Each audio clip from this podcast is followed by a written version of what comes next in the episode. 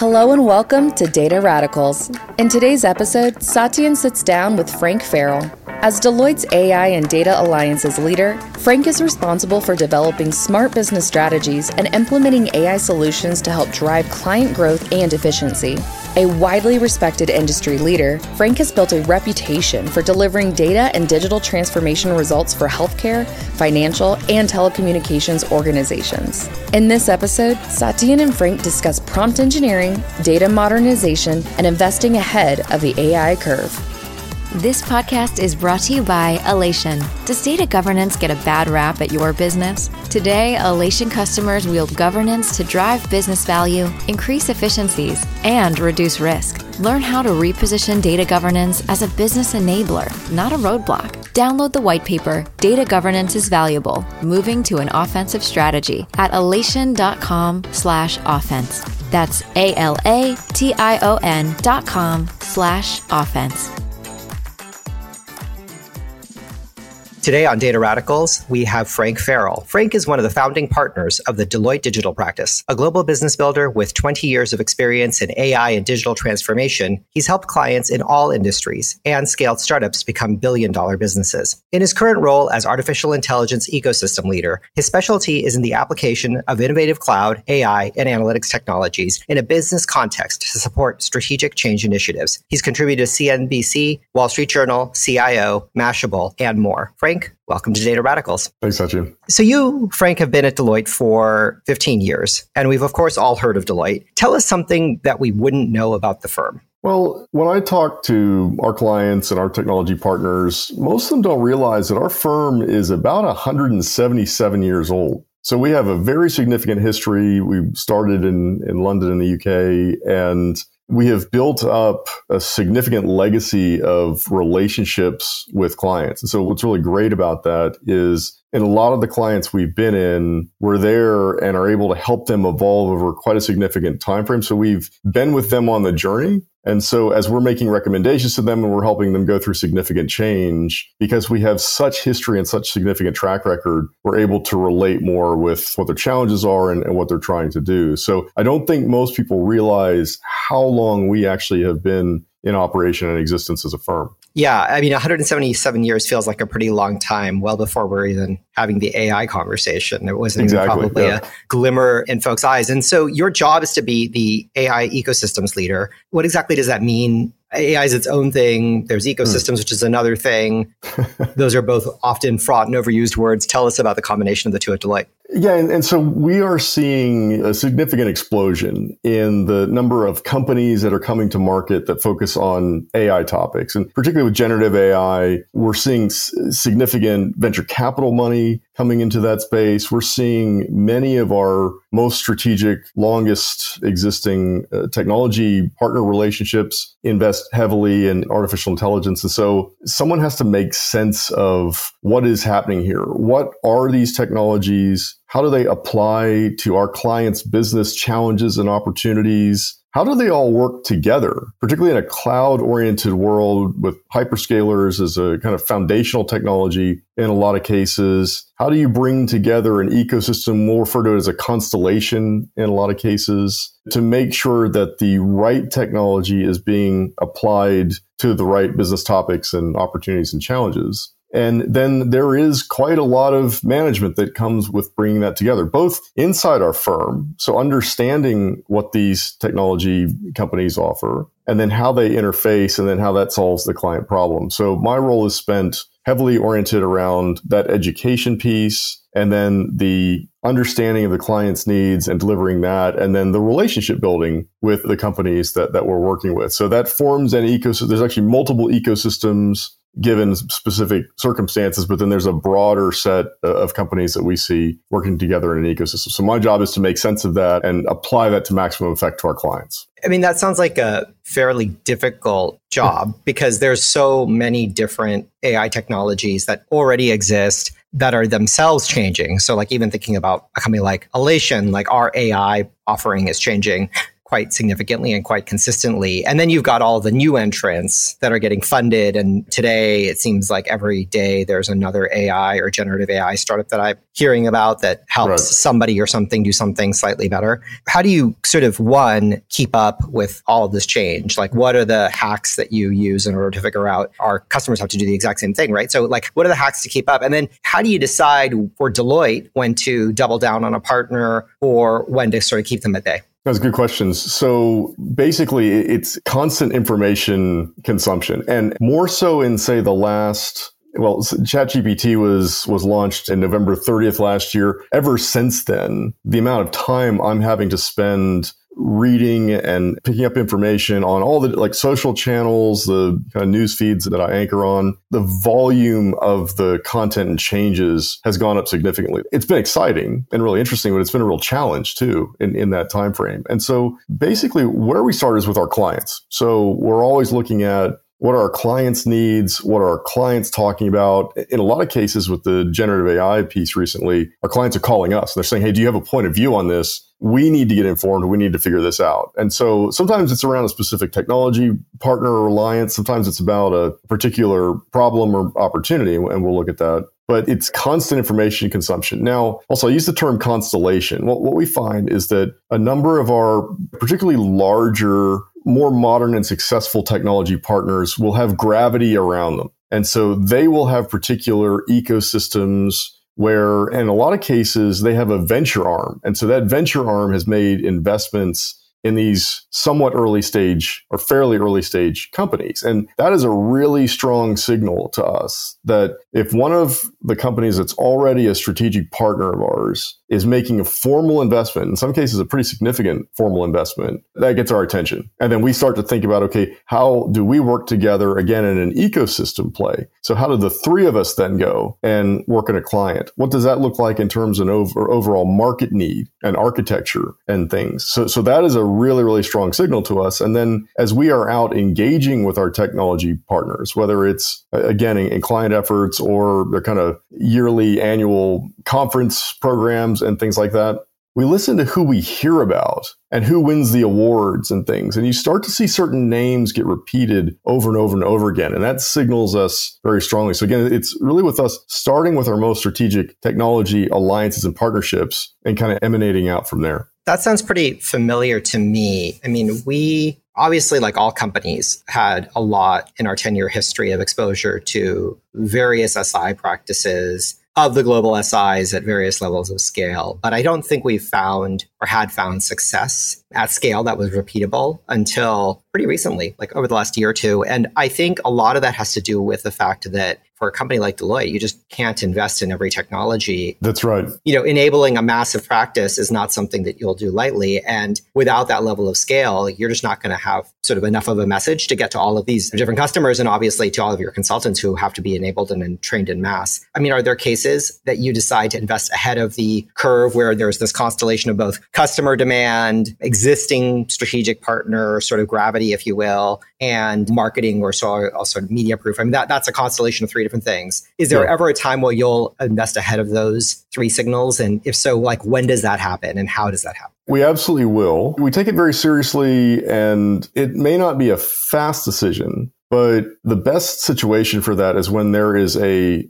really important client involved. So there may be a, an emerging, fairly small technology partner. We were, they're not a partner yet company that has managed to, they've got a relationship inside a client and they've landed a project and they really need help with services. And in most cases, we're already there. We're already working with that client. And this company, there's kind of like a, in a lot of cases, it's a client introduction. Hey, we, we're really excited about this new company. We'd like you to look at them and yeah, we have a conversation. There's a program of work. So there's something specific. So it's not a theoretical discussion. It's there is a specific program of work that needs to be addressed for an important client. And this new company seems to be important for that. So we will put the effort in to maybe, you know, do some training, learn their technology, build some relationships and the like. And then if that project is successful, then you have a case study. And then that's a key thing for basically inside Deloitte. You have to activate our leaders who go to market and serve clients around believing this is a valuable partnership this is a, a valuable capability for our clients. So if you have a case study around there is a successful project, it's a modern topic, it's an important client, this has been delivered, then you get the increased confidence that you could do this again. You could replicate this again. And then the wins lead to confidence. And then that confidence leads to a greater willingness to invest ahead of the curve. And we have had a number of our technology relationships that have scaled that way. We tend to prefer that there's a level of scale because we're 400,000 people globally. And so while it's difficult for us to manage, you know, the kind of relationships with a smaller company, we can be absolutely crushing onto that company in terms of the reach outs, and if we think that there's some excitement around that. So having some level of scale helps that company almost cope and, and deal with us if there is something exciting that, that does move ahead. That case study element, I think, is the sort of Occam's razor, as it were, like for all successful tech and ISV partnerships, I think, or even SI partnerships. I mean, it's funny because when we were growing up earlier in Evolution, we talked to a company, I think it was like, I remember talking to Cloudera, and I'm like, ah, oh, we could really help you.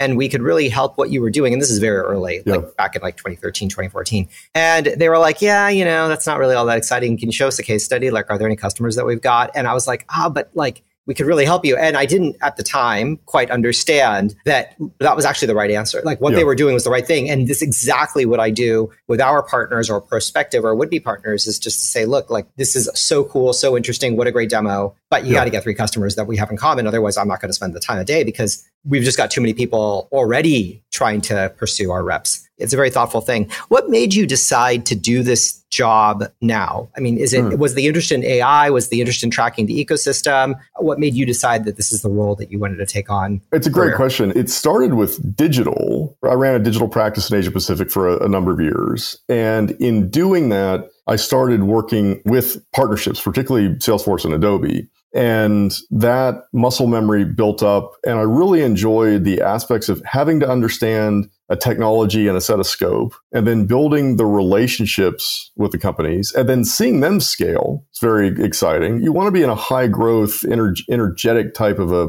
mindset in professional services. And so when your technology partners are growing that fast and having success, it's really good. And so I anchored myself in digital and data and then technology partnerships. And then it became very clear. We made a significant investment as a firm about three years ago around artificial intelligence offerings. We were very convinced, like cloud was becoming an anchoring set of, of offerings and capabilities. Artificial intelligence was going to take everything we were doing to the next level. All of our clients were going to need to adopt it in, in one way or another but it's a specific space. There's a specific set of topics. There's a specific set of personalities. There's a new set of companies. And, and now with generative AI fueling it, there's even more so. There's almost like an initial level, you know, four or five years ago of growth. There is now this VC money coming in and, we're seeing an explosion. And, and, in fact, even, you know, like ventures funds and hyperscaler investment going into companies that have been relatively small, but we expect them to scale really rapidly. And so it's an exciting space and it's something that our clients need to focus on. So I think it's a really important key to our future going forward. Yeah. So I'll ask the somewhat obvious and maybe dumb question Why is it so exciting right now? What is it about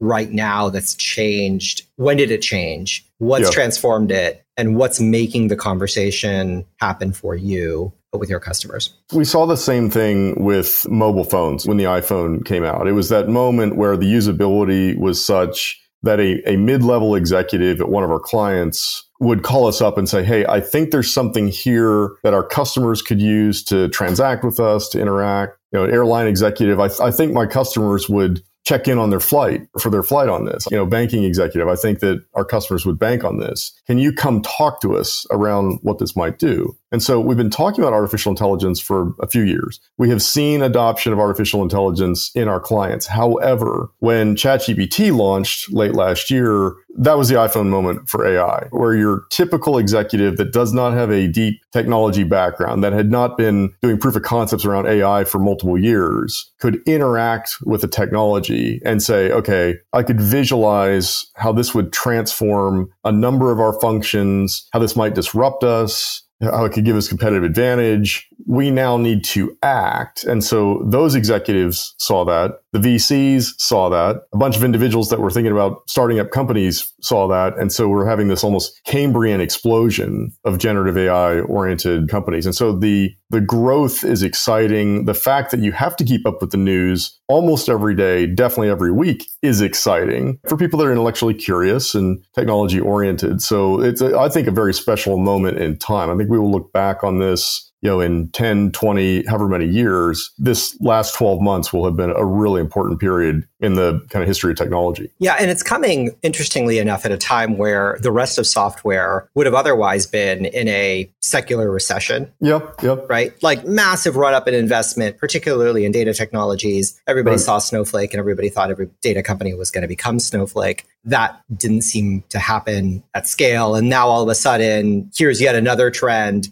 to save the day. And you also lived kind of in the data ecosystem where we obviously yeah. have grown up and we've been at the intersection of these two things. How do you see the intersection of sort of data and AI happening? And, you know, is that a conversation that's happening with your clients or is that oh, still, absolutely. Uh, yeah. So tell us more about that. Yeah. So, so in order to have an effective AI application or capability, you have to have good data. You have to have lots of data and it has to be good data. If you've got bad data and you've got really good AI and an interface, then you get a, a, a bad result faster and a more confident or quirky way. And we have been pushing particularly cloud oriented modernization very heavily for the last five or six years or so. And so you mentioned Snowflake and Databricks, the hyperscalers, they're all investing in this, having a lot of success. The market is really changing. And I think that is fertilizing the ground for then adoption of a lot of the AI technologies. And our clients that were already doing the right thing. So getting themselves organized around modernizing, moving to cloud, getting data cleaned and out of silos and the like. That was important work and work that needs to continue anyway. And it's going to add to their capability as generative AI becomes something that, that they adopt. And so I'm actually really excited to see the intersection of the cloud data modernization we've been doing for a number of years and the new capability around generative AI. And I think the organizations that get that right are going to have competitive advantage. What are the projects that people are investing in right now around generative AI? Like, what are the first order, first generation projects that are happening now with ChatGPT getting releases? What trends do you see, if any? Yep. There's a few flavors of these. One is my executive boss has been playing with ChatGPT and thinks it's really important. I saw an interview with the CEO on the news last night, and we need to figure out what are the use cases. And there's a real spectrum too. Generative AI is still new and immature. So there are certain things that it's quite good at. There are certain things it's quite bad at. And even individuals that lead the companies that produce this technology have said it's not good at certain things and it'll probably get there, but you've got to be where it's at right now. And so a lot of the work with clients right now is what are the use cases? And how do we basically programatize the adoption of these? So if you're a life sciences company, the, doing the summarization of publicly available FDA information is an easy use case. It's something you can do really quickly. Drug discovery and doing really complicated things with molecular biology Generative AI is not going to be perfect for that right now. It's going to take some time for that to evolve. And there's everything in the middle around like AI assisted and autonomous coding, the adoption of that in IT transformation, the adoption of text and imagery capability in a marketing function around marketing transformation. So basically every function in an organization will be touched by generative AI I think can be improved by generative AI. But you got to figure out some of these are low risk, some of these are medium risk, some of these are higher and require additional advances in the technology. So that use case piece is something that's really important that we're working with clients. The other is I am doing a cloud modernization, big cloud transformation program. Some of our clients have a primary hyperscaler. Some of them are multi-cloud and they've got their pick of all three. The conversations that we're having around generative AI at a technology level is what do I need to do around security and architecture aligned to what I'm already doing in my cloud transformation with my hyperscaler to be able to adopt this for a set of certain use cases. And then as the technology advances, how do I build AI and autonomous coding into my DevOps process? How do I make sure that the testing is is effective? Can I 10x my developers? Do I turn some of them into prompt engineers? And that's a new term that we're working through. The actual work that's done changes. So there, there can be quite a technical angle to this, most likely already aligned to a program that's ongoing. And then at, at some point, these two intersect. Yeah, that's consistent with what we've seen too. I think the internal productivity use cases where you either have to generate English or some other language and respond to English or some other language seem to be the ones where there's a first order benefit, like our customer success or support reps are now able to respond to tickets faster in theory. Our programmers with Copilot are able to program and code faster. Our SDRs are able to write emails faster. So, so those are, I think, you know, some fairly interesting use cases where it's just making people more efficient, like right this very second. Exactly. Which I think is super interesting. But let's get back to that intersection between data and AI. So obviously you've got to feed data to these generative AI applications or something to these generative AI applications. And in most cases, you're feeding English. But in some cases, right. you'd love to feed data. And that interface to me still has a lot to go get figured out. Any use cases there that you've seen? And I guess what are the problems that you've seen in that work? Well, I guess the biggest challenge is how do you get data out of silos? And in, in a lot of cases, you know, you've got a mix of on-prem versus cloud you don't have the explainability. I actually think the reliability and the explainability is going to be the next frontier that has to be tackled for generative AI. So I think in order to be confident in it, you're going to need to ask it to cite sources. And so in citing sources, it's going to have to have a lineage and there's going to have to be governance around it.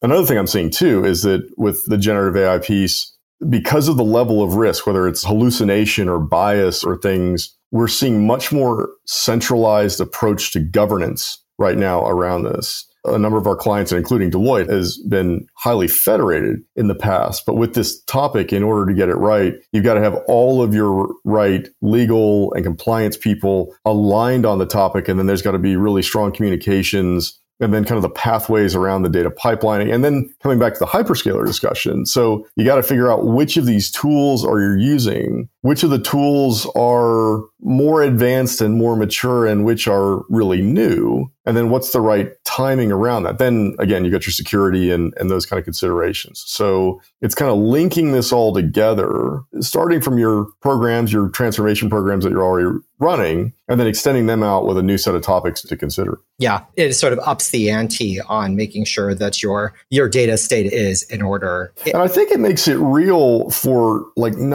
non-technical or even like technical people that aren't deeply into data governance and MDM and some of the topics that we might take for granted. And so if it's like, okay, well, if, there's this really exciting employee co-pilot that we could deploy across our entire organization, well, we've got to make sure that this tool, you know, this capability has got the right kind of things, the right kind of information. And so here's the governance and the MDM that needs to align to, oh, okay, that's important now. And so, whereas I think it used to be taken for granted or not understood, when you have a conversation like that about something, an application that uh, important people are really excited about, I mean, data quality is another good example. If you can explain to an executive why data quality is going to impact their potential co-pilot across the organization, that gets the support then to address things that maybe for the last decade you haven't been able to deal with. Yeah, it's super interesting. I mean, uh, the way I describe the category that we're a part of, whatever, ca- cataloging governance is this broader category yeah. that IDC calls data intelligence. And, you know, what I say is like, well, you've all heard of like business intelligence, because that's like about giving people reports and helping people make decisions. And you've all, of course, also heard about artificial intelligence, which is about helping machines make decisions. And I think people then sort of say, oh, well, I don't necessarily have to organize my data. But then when they realize that like helping machines make decisions actually is totally a function of great data, then, you know, I think that's going to even accelerate sort of that, those investments even more at a time where I yeah. think during a recession, what people are looking for is quick ROI. And what seems to be the case is now instead of doing the BI stuff where the humans are getting more efficient, that they're like, ah, well, why don't we make the humans more efficient via this AI thing? So it's a funny, interesting moment. And I think it's in some sense put a second set of turbo boosters in the data ecosystem, which obviously, you know, from where we're sit, I'm pretty excited about. You mentioned, yeah. I'm gonna, I want to go back to a term though, because you mentioned this idea of prompt engineering. Yes. Which now, like everybody who's like, the first thing you say is Gen AI, the next thing you say is like prompt engineering. Is prompt engineering the sexiest job of the 21st century, displacing data science? And I guess tell us what it is first. I don't know if it's the sexiest, but I was actually having lunch with a set of colleagues uh, several weeks ago whose um, children were just about to graduate from college. And I was saying, make sure they learn prompt engineering because they're going to need that in their future. And basically, the prompt engineer pr- prompting is it's using text mostly, but also you can use voice and other modalities to tell the AI what you want. So if you're trying to make an image, you're describing the image that you want if you're trying to get information, it's the question that you ask. It's similar to search, like when you go in and put in something around search. And what we're finding is that the different models, again, whether they're text or imagery or audio, have got nuances in them. And so a very good prompt engineer and some of the imagery models, I've seen five paragraph prompts to get to very sophisticated imagery that actually wins art awards. Now, there's also some controversy around should AI be winning art awards and arts for humans and, things like that. So that's a societal debate that we'll stay away from. But how you get there to that outcome comes down to a skill around telling the AI what you want. You know, what kind of lighting, what kind of expression, what kind of style, what kind of like angle even and it gets quite complicated. And i've heard senior executives from different ai companies saying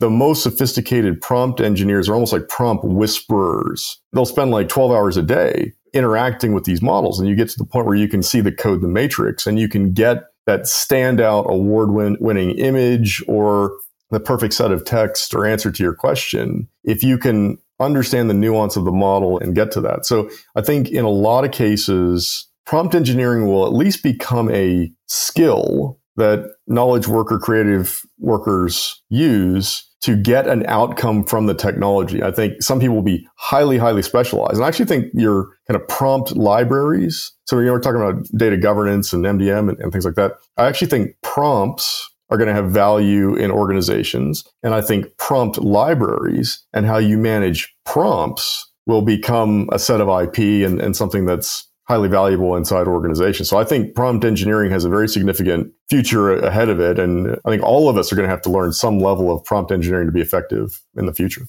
Why do you need it in a world where, for example, Google just took searches that people did and used it to improve search. So the way Google worked was they just said, look, we're going to build this thing called PageRank, which basically looks at actual behavior, what people actually do, what people actually link to most critically. And the most important web pages are the ones that are most linked to. And then we're going to look at the searches that people do and their confirmation or denial of any given search response will further edit that claim or that correspondence. Why do you even need prompt engineering? Why can't we just like watch what people do with these models and just do it that way? Well, I, the prompt engineering is how you engage with the model to get something that you want. I'm probably more familiar on this topic with large language models. And what's interesting is the way that you've got this self-attention transformer architecture, big thing that, that came out in the, the Google paper that was released in 2017 around how words interact in language and parallelize that massively. You can obtain a really deep contextual understanding of how words relate to each other and things. And so What's really interesting is that if you think about what language is, it's an abstraction of the world. We use words to describe objects and concepts and ideas and things that we're trying to make real and communicate. So if you have a very detailed contextualized understanding of language, then you actually have a really strong abstraction of the world. Now it's going to be tainted by human perspectives and perceptions and things like that because they put the information in. But as a starting point, you've got some really interesting ability to then look at this abstraction and determine reasoning. And then I think as the models get more and more sophisticated, then they're going to be able to pick out kind of like how AI now beats us at Go and chess in ways that like using moves that we would never have used as humans and never anticipated. I actually think as these models get more and more sophisticated, there will be contextualized awareness of the world that we wouldn't have thought of necessarily. And so there's going to be some interesting learnings. And then I think effective prompt engineers, coming back to that topic, who can unpick that and unlock that, I think are going to be almost like magicians in terms of the skills that they have to interface with the AI and deliver a result that we just wouldn't have been able to do just with people alone. Yeah, for sure. And you know, in some sense, I think what it gets back to is this idea of AI that like a baby learns and yeah. early learnings are fundamentally more impactful than later ones. And so if you can train the model in a certain direction, then you're going to be releasing and yielding a much more thoughtful model because the early training right. data was really good. And it's interesting because the same thing is true for, you know, many other cases. If you look at online communities, the early 15, 20, 30, 50 users of a community set the characteristic and the behavioral patterns right. for the community. And so this idea of learning is the key concept. And eh, the idea that we can all be prompt engineers is a little interesting because obviously then it sort of allows us to all develop some level of expertise, which right. can be pretty fun and exciting and democratic in a world where this technology in theory could be also pretty scary and Agree. And hard to understand. So, you know, I want to get back to a, the data topic, obviously, because that's how we roll here at Data Radicals. There's been this trend in the modern data stack, which I think prior to the advent of all these AI technologies that are obviously getting generated through this generative AI movement, ChatGPT and the like, you've got before that this idea of the modern data stack, which really was sort of generated through this move to cloud computing from Redshift, Modulo, Databricks, Modulo, Snowflake. Tell us a little bit about the modern data stack. In your view, is that trend still as interesting as it was yesterday? Are you optimistic, bullish? I was recently at a dinner conversation where half the CDOs in the room were like, ah, that's a not interesting name anymore for a trend.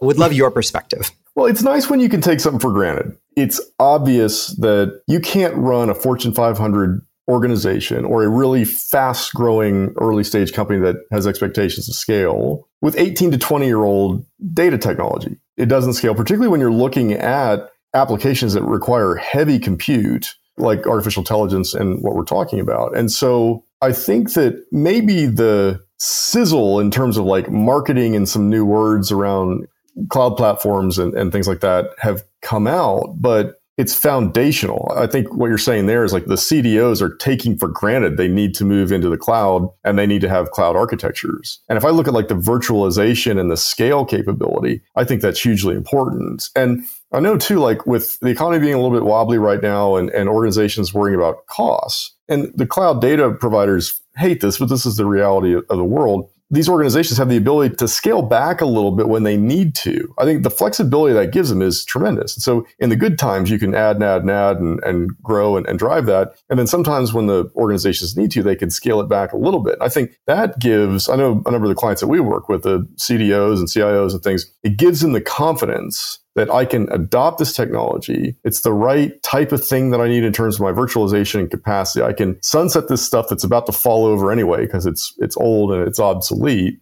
And it gives me the ability then to plug in the new AI players, the whole ecosystem concept. I've got companies that have to have this integrate and work well, whether it's a marketplace or an ISV program or whatever the case may be in order for their offerings and products to be successful. And then that gives me access to things to be able to keep growing and evolving. It's just really painful to do that, that migration and that movement. Once you get it done, it totally unlocks capability. And we've seen a lot of our clients really benefit from it. You go through the pain, you get a business case, it might be a cost takeout or something like that. But then what you can do you know, whether it's data sharing or AI capability or things like that, it unlocks a whole new set of capabilities. And so, so it may not be brand new, but it's foundational now, I think, in our clients. Which I guess leads us to this idea of sort of data modernization and mm-hmm. the stack modernization. What kinds of projects are you seeing get the most traction in modernization today? Where are companies investing?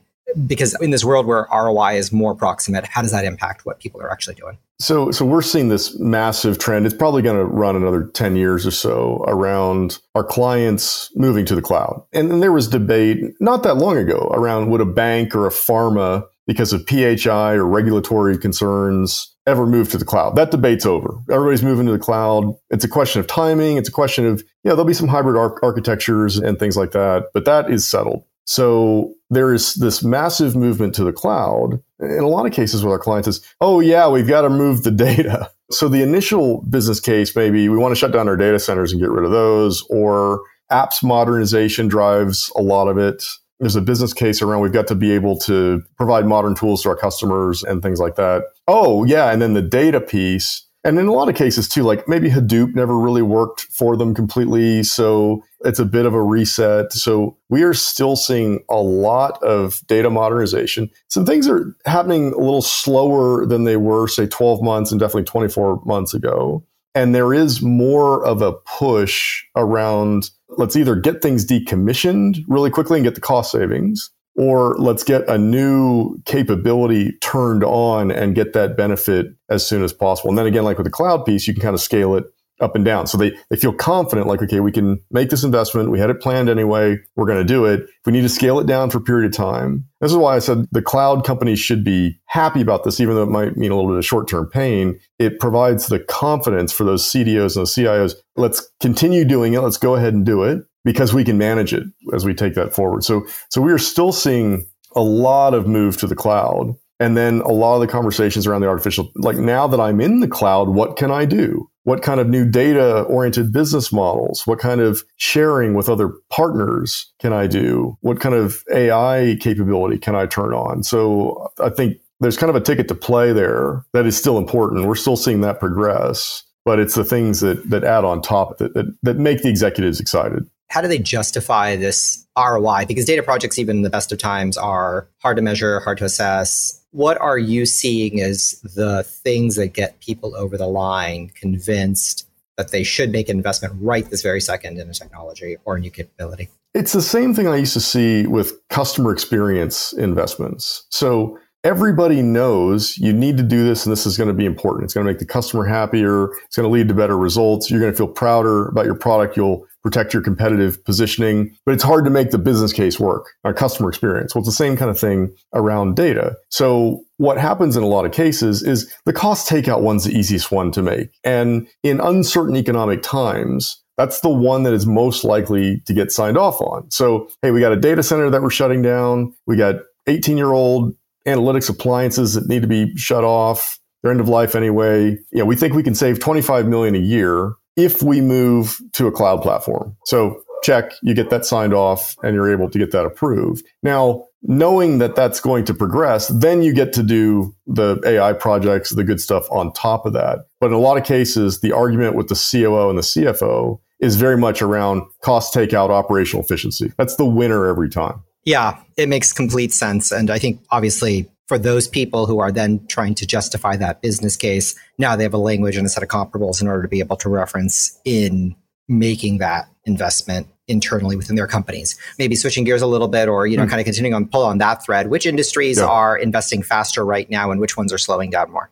It's a really good question. So the ones that are very data rich, so, you know, your financial services, your insurance companies, your banks, your life sciences, healthcare, pharma, they've got a lot of data. They've got a lot of regulatory demands too. So coming back to your previous question, you have to satisfy the regulators. And so where there's a regulation around data, you must do that. It's kind of like, you know, remodeling your bathroom because you got a plumbing update that you need to make. So, okay, we have to do this because of the regulators. But while we're here, let's go ahead and, and make this great. And so we're seeing that a lot in highly regulated industries. And then also like in your telco and media, particularly like with streaming, where an area has become highly, highly competitive and data and AI enabling that is, is crucial to success. It's absolutely competitive differentiation. We're seeing continued investments in that. So in, in some of your more like heavy industry type organizations, it's definitely happening, but not happening at the pace as to what we're seeing in like financial services, life sciences, and media. And which ones are suffering, if any?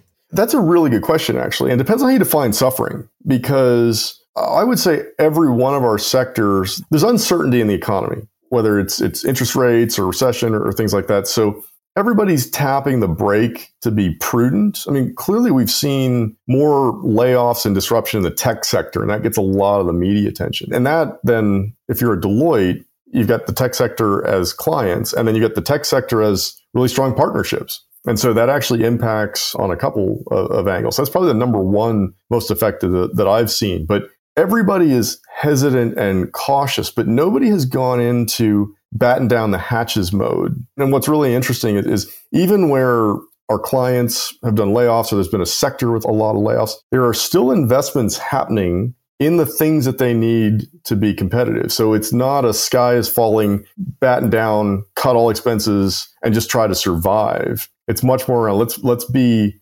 efficient. And to be honest, I think the whole pandemic situation and, COVID, there were some inefficiencies that got built into a number of the businesses because we were all experimenting with ways of working around, okay, we're going to highly virtualize in the space of just a few weeks. What does that look like? And what kind of organization shape do we need? And what do we do with data and cloud and virtual technology to enable that? Mm. You once wrote in a blog that you wrote on the Deloitte website that data gains value when we share it. That seems like a profound statement. If you have data in a vault, in a database, hidden away, not accessible, that's like having a product in a warehouse and not out on the shelf, really. Now, I'm, I'm being a little facetious around, you know, there's PHI and PII and, and sensitive data that you've got to really be careful about how you manage. But if you have something that can lead to insights, or what we're seeing more and more, particularly like with our financial services and our pharma clients, media would be this as way is like they've got some data and they can offer it as a business, as a service. And then with all the different cloud platforms and things, you can offer that through those different marketplaces. And so there are entirely new businesses that are being built up based on the data that organizations have about demographics or cl- clinical trials or customer behavior and things like that. And so if you've got that squirreled away in a da- database that you use, and maybe you use it for analytics and decision making inside your organization, you actually can put that out there again in a safe and secure and appropriate way and monetize that. And in a lot of cases, you can link that with other partners. You can create new businesses and models and things like that. So to me, it's like if you get it out there, you can then unleash the value. If it's hidden away in the warehouse, then it's not going to reach its full potential. Does that value accelerate as it's shared more? I think it does because you can add to it. Also, like if you get success with this product, more people are going to want it. You're probably going to invest in it more and you're going to think about, okay, how do I augment it? And then what we've seen with a lot of data sharing situations, you get like a two way partnership going. And there's actually a third, maybe it's weather data. So, so like if actually, if you brought weather data into this offering, boy, it would be even more impactful. So then you got three parties that are selling that out as a channel. And then it just rolls and rolls. And then once you start to realize that, again, like coming back to the generative AI piece, there's about to be some launches of plugins and things where you've got things like weather and demographic and whatever data and applications all being able to be brought together and then be delivered through an app. I think that's just going to enhance the value of data. And the more it's shared, the more value it becomes, in, in my opinion. Yeah. There's so much nuance there, but the idea that there's sort of initial unlock and sort of progressive value changes the sort of economics of how one thinks about data and maybe the framework for how you just think about data more generally. Before we close out the podcast, I wanted to sort of ask one final question. You've got sure. this perch within Deloitte where you've got exposure to so many customers, so many different data technologies, so many different AI technologies. What are you most excited about and less trends than naming names of partners, frankly? Uh, and you don't have to say Alation, obviously, but I know, of course, that would be at the top of your list. But what are you truly excited about over the next three to five years and why? And give me three things. So we've talked a lot about generative AI, so I'm I'm, I'm going to go there, and I'm excited, but I'm also scared. Is probably too strong a word, but nervous around. We have seen in the last six months the kind of window into what could be around autonomous coding and computers that can generate award-winning imagery and things. There were a lot of people that thought, well, AI will take out rote routine tasks. Knowledge workers are fine creatives absolutely have nothing to worry about. Well, that's actually now been proven wrong, really, in the last kind of six months, maybe a little bit longer than that. So, what I do think is exciting is there is a lot of base level work, coding, writing, things like that, that will be able to be taken away. Now, what I hope then is it 10x's everybody. It frees up people to do their best work and takes out some of the rote, mundane activities and things like that. So I think that has really exciting potential for us from a future of work. And then I do think too, as the technology gets better and better and better and better, as it exceeds human knowledge and the like, being able to solve some of the challenges around disease, some of the questions we still have unanswered in physics, I think that's very exciting. I think we're on the path to that. Now, anything that can be used for good can also be used for bad. And so I do worry about some of the negative consequences of that. I do worry about talk about prompt engineering. There will need to be a mindset and skills shift from individuals. And then also, in a lot of cases, in most industries, and consulting and professional services is absolutely like this, you learn your craft and your profession through doing the rote and mundane and frankly not very satisfying activities. So I do worry like how do you learn the underlying basic concepts if you just jump in right into prompt engineering and things and you don't learn some of the basics. So I think there's some significant things that need to be worked out there, but on a whole, I think the potential for positive outcome, particularly positive outcome very quickly. We're not going to have to wait a decade for a lot of this stuff to become mature and really impactful. That to me is, is what is most exciting. And this is all going to be fueled by data and the knowledge of models and, and how to bring this together and, and deliver this through technology. So that's what I'm looking forward to. Okay, well, we'll take that one. Frank, this was a really fun conversation. It's been just great to get your perspective. Thank you for joining us. Great. Thanks for having me.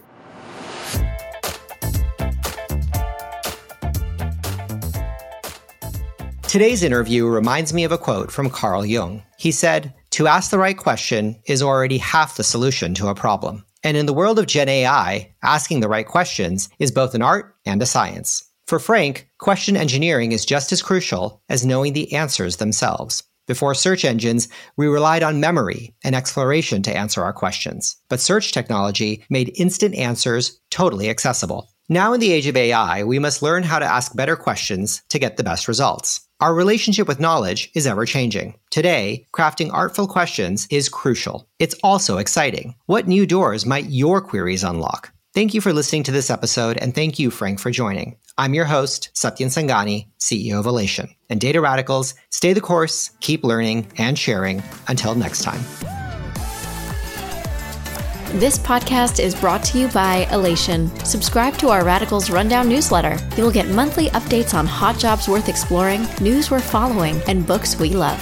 Connect with past guests and the wider Data Radicals community. Go to alation.com slash podcast and enter your email to join the list. We can't wait to connect.